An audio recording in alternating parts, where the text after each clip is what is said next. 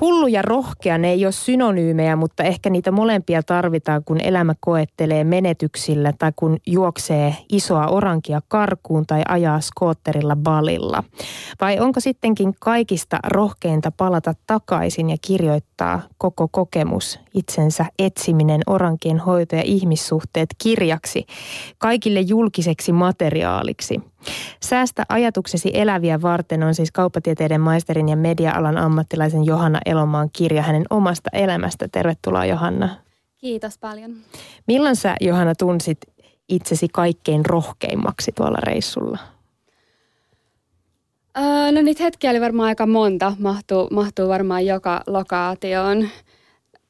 Intiassa mä mietin lähinnä, kun mä istuin siellä kylmän asramin kivilattialla, että onko mä ihan hölmö, että mä voisin olla lepäämässä ja, ja toipumassa mun oravan pyörästä ja orastavasta uupumuksesta jossain hiekkarannalla ja lekottelemassa. Niin, tai jossain. niin, mutta tota, ehkä semmoinen kuumottavin ja ihmeellisin ja upeinkin juttu koko matkalla oli kuitenkin Porneossa ja Porneon orangit, kun otti ensimmäistä kertaa kädestä kiinni sellaista 20 kiloa painavaa, painavaa ihmisapinaa, niin siinä tuli aika semmoinen olo, että tuun sitten aika pieneksi.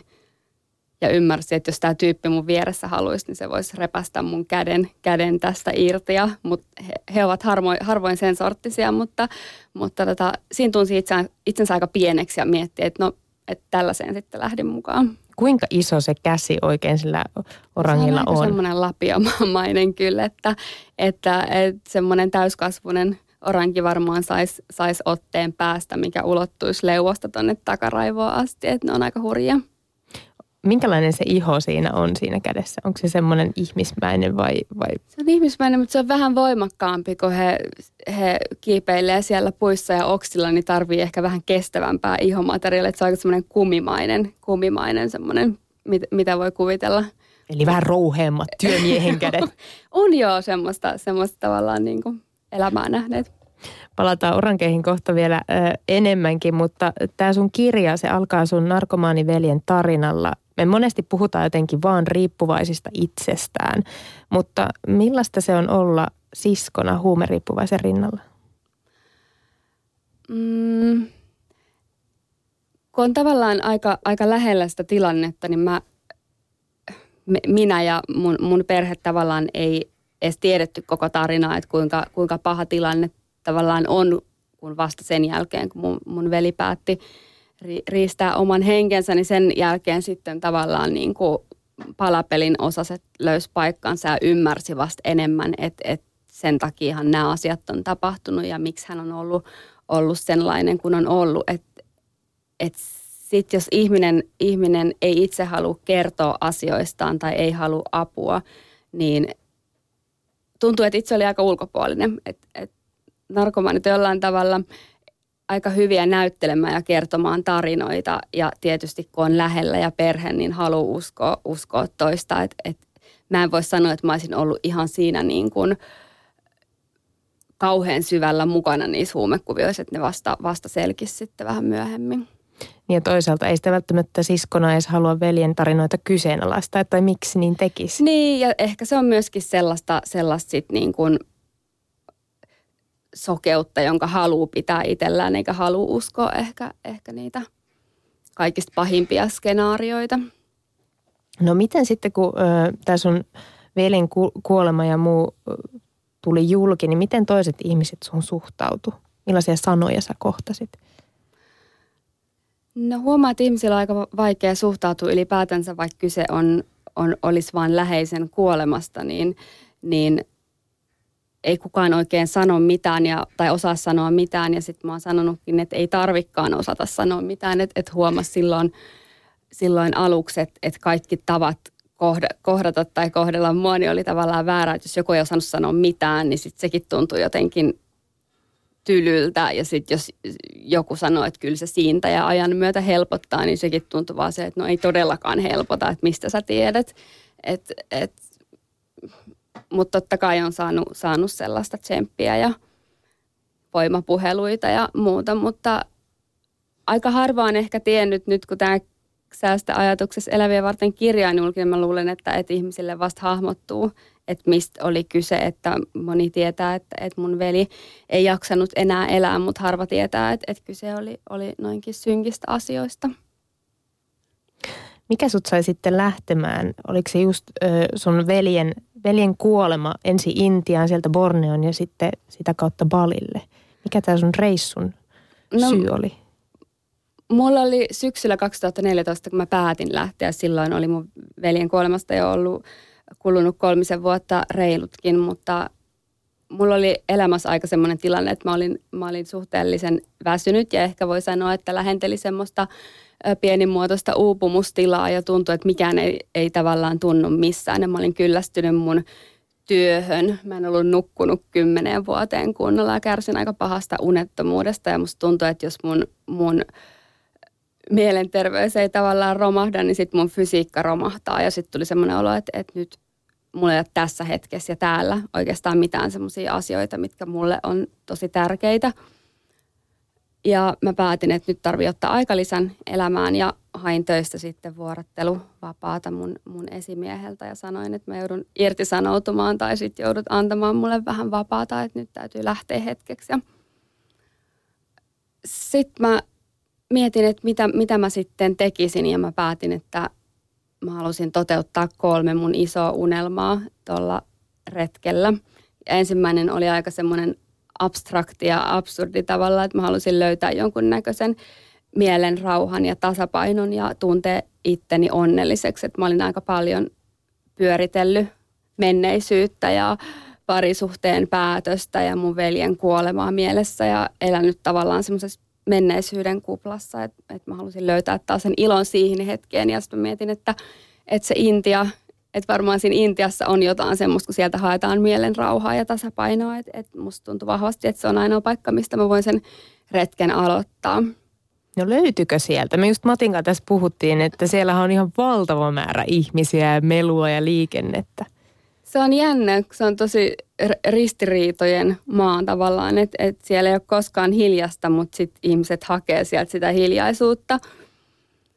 Mutta siellä on jotenkin ehkä se elämän filosofia on semmoinen, mikä vei muakin oikeaan suuntaan, että mä oon sanonut, että, että siellä mä koin jonkunnäköisen valaistumisen ilman, että siihen liittyy mitään uskontoa tai uskon lahkoon liittymistä. Että se oli ehkä enemmän semmoisen niin kuin elämisen oppikoulu ja, ja sen, sen tiedostaminen, että meillä on oikeastaan nyt vaan tämä hetki, että mä olin pyörittänyt mun elämää tosi paljon mennessä ja sitten taas suunnitellut tulevaisuutta, että sitten kun mulla on sitä ja tätä ja sitten kun tapahtuu sitä, niin sitten mä oon onnellinen. Ja sitten siellä ymmärsin, että, että mulla ei ole oikeastaan kuin just se hetki ja sitten sit siellä iski vähän semmoinen paniikkikin välillä, että apua, että eihän mulla ole tässä hetkessä mitään. Mutta siellä ehkä tuli semmoinen ymmärrys, että, että että mähän voin tämän hetken täyttää sit asioilla, mitkä on mulle tärkeää ja rakentaa sen hetken sellaiseksi, kun mä itse haluan. Että kyllä siellä löytyy, löytyy sellaista niin kuin, tai sellaisia oivalluksia ainakin tuli aika paljon, että miten haluaisi elää.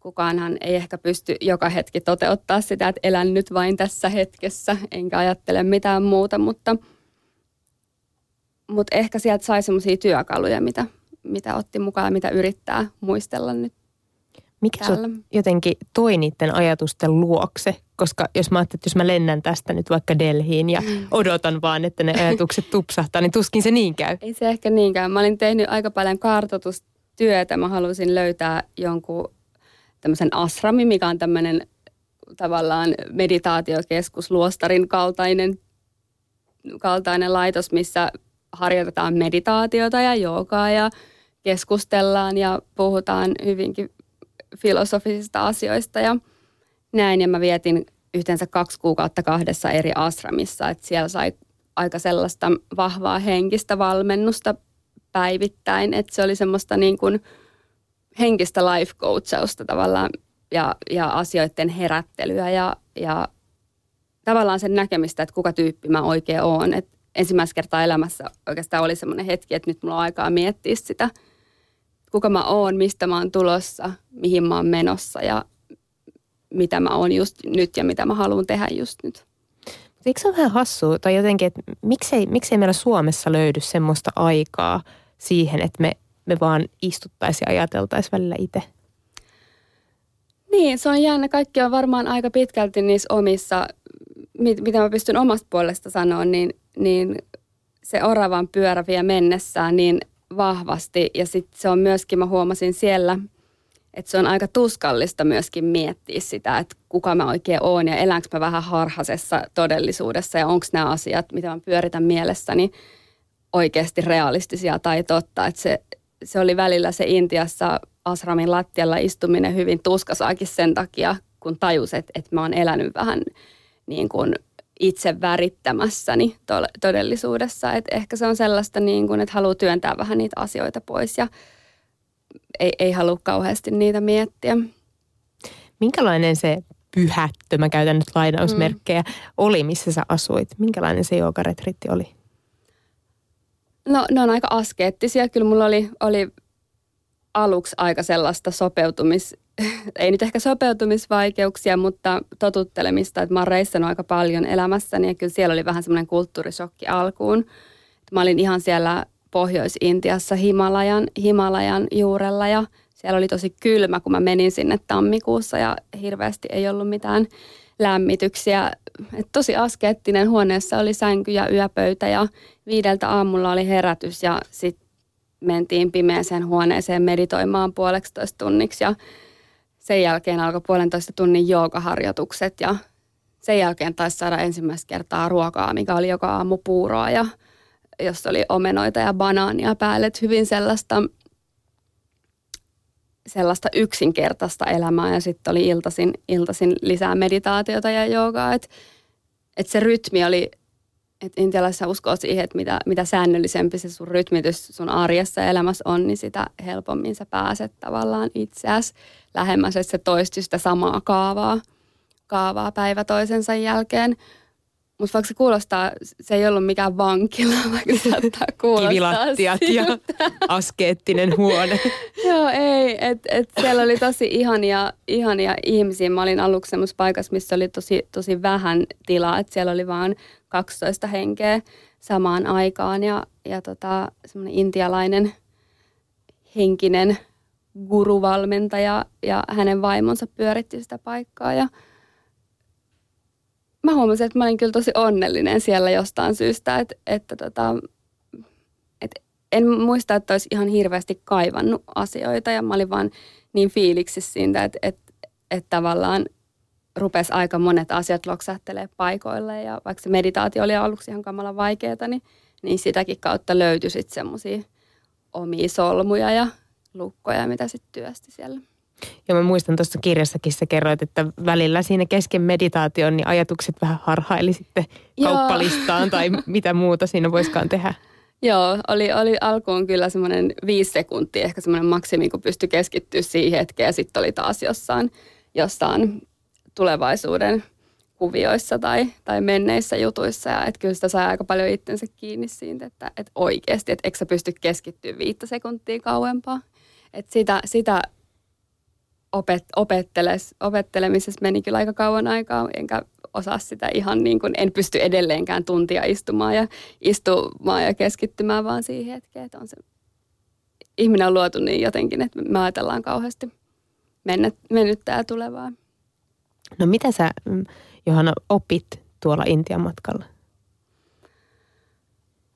Mm, mä opin ehkä semmoista omaksumaan mun e- elämään semmoista rennompaa asennetta ja ehkä karistamaan, päästämään asioista irti. Se oli, oli tavallaan se mun, mun yksi iso asia, miksi mä lähdinkin, että et, et päästi, päästi semmoisista menneisyyden kummituksista irti. Ja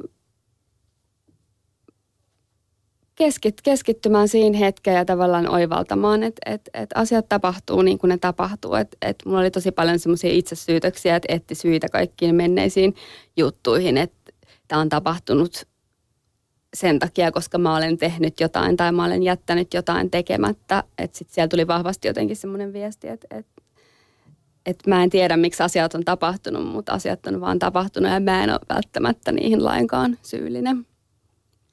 No Intiasta sä suuntasit vapaaehtoistyöhön Borneon hoitamaan oransseja miehiä, eli orankeja, joiden DNA on kuulemma 97 prosenttisesti sama kuin ihmisillä.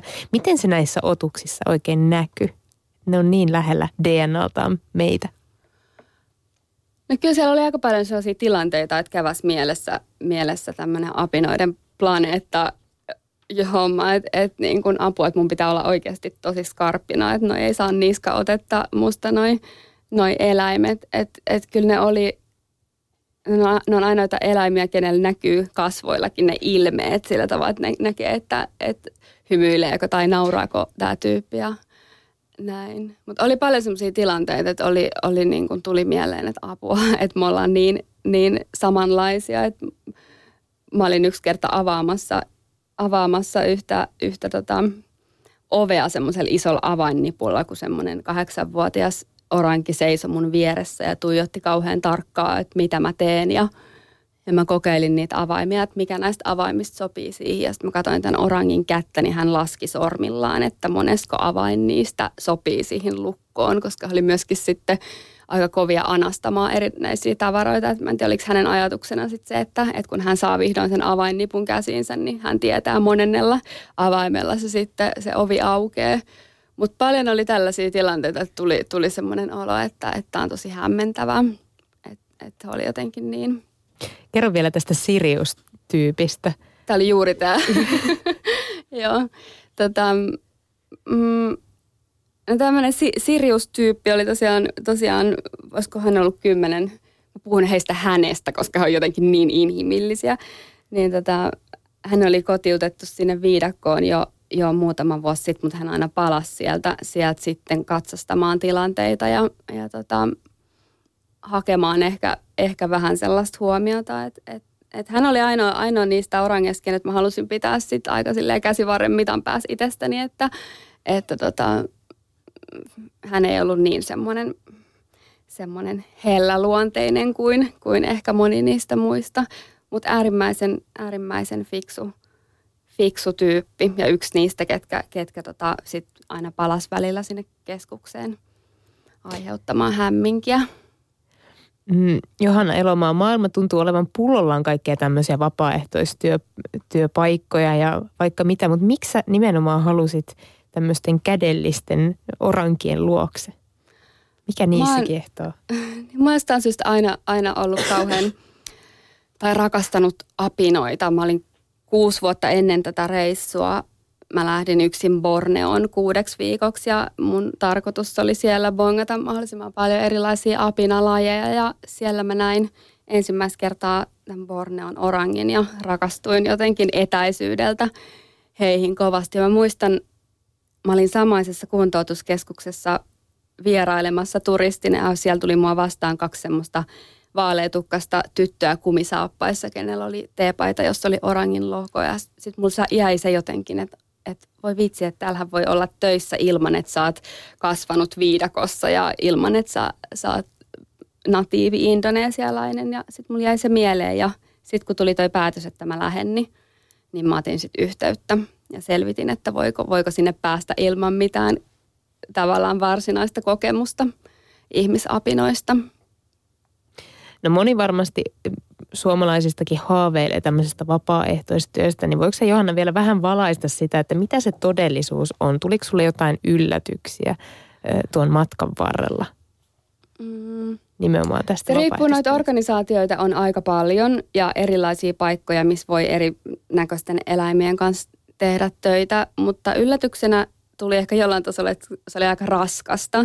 Siellä oli aika kuuma. Siellä oli auringossa koko ajan semmoinen vajaa 50 astetta lämmintä ja meillä oli aika paksut uniformut ja koko ajan kasvosuojat päällä tai tämmöiset hengityssuojat ja kumihanskat ja kumisaappaat.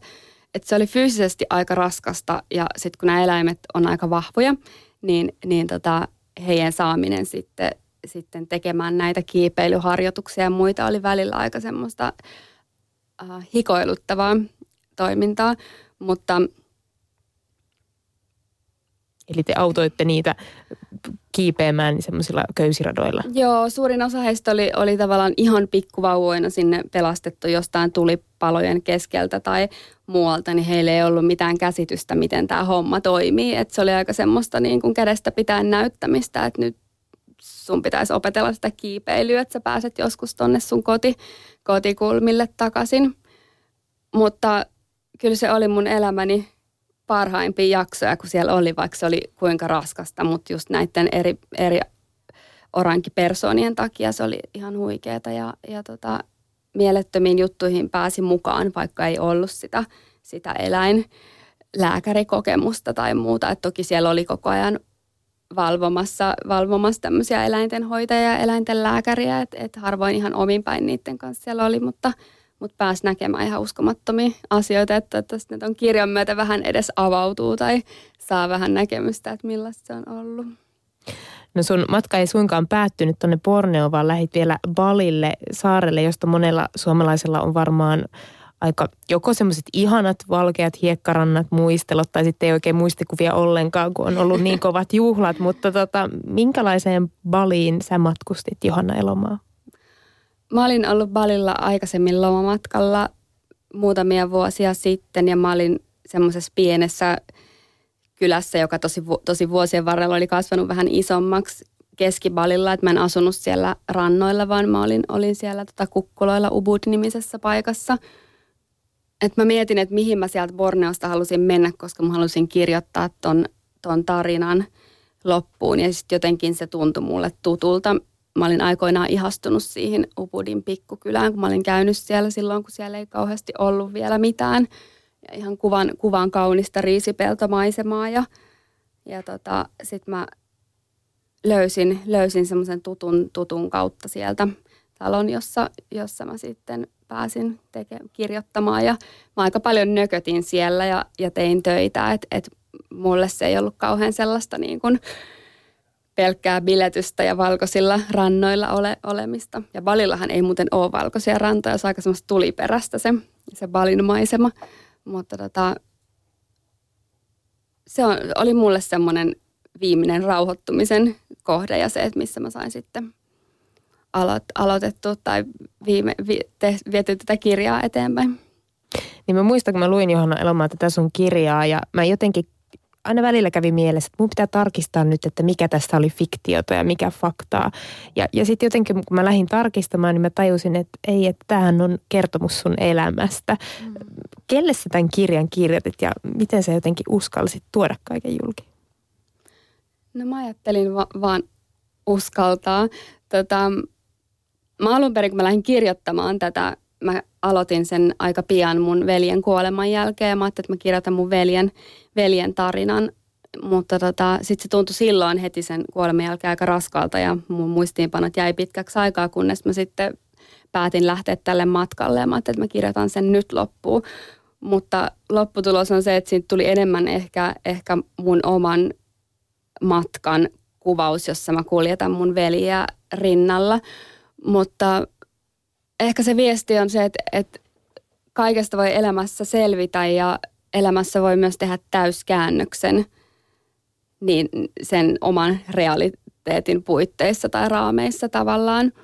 Mutta mä oon saanut, saanut aika paljon tuosta nyt jo tässä vaiheessa palautetta. Ihmiset on jakanut mulle omia kokemuksia, omia läheisten menetyksiä tai parisuhteen päättymistä tai omaa semmoista huonoa oloa tai, tai uupumuksen oireita ja mä oon nyt oivaltanut tai tajusin yksi päivä just, että, että yksikin tämmöinen palaute, niin tämän takia mä oon sen kirjan tehnyt, että jos joku saa siitä tavallaan semmoista voimaa ja uskoa käsitellä niitä omia, omia asioita ja usk, uskallusta, että se on aika paljon semmoisia asioita, mistä ihmiset ei kauheasti rohkene puhumaan, puhua, että et jos, jos se vaikuttaa johonkin niin, että, että lisää semmoista avoimuutta ja uskallusta käsitellä asioita, niin sitten mä koen, että mä oon onnistunut.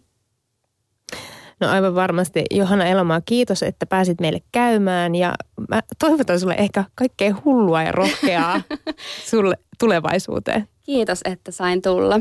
Kiitos.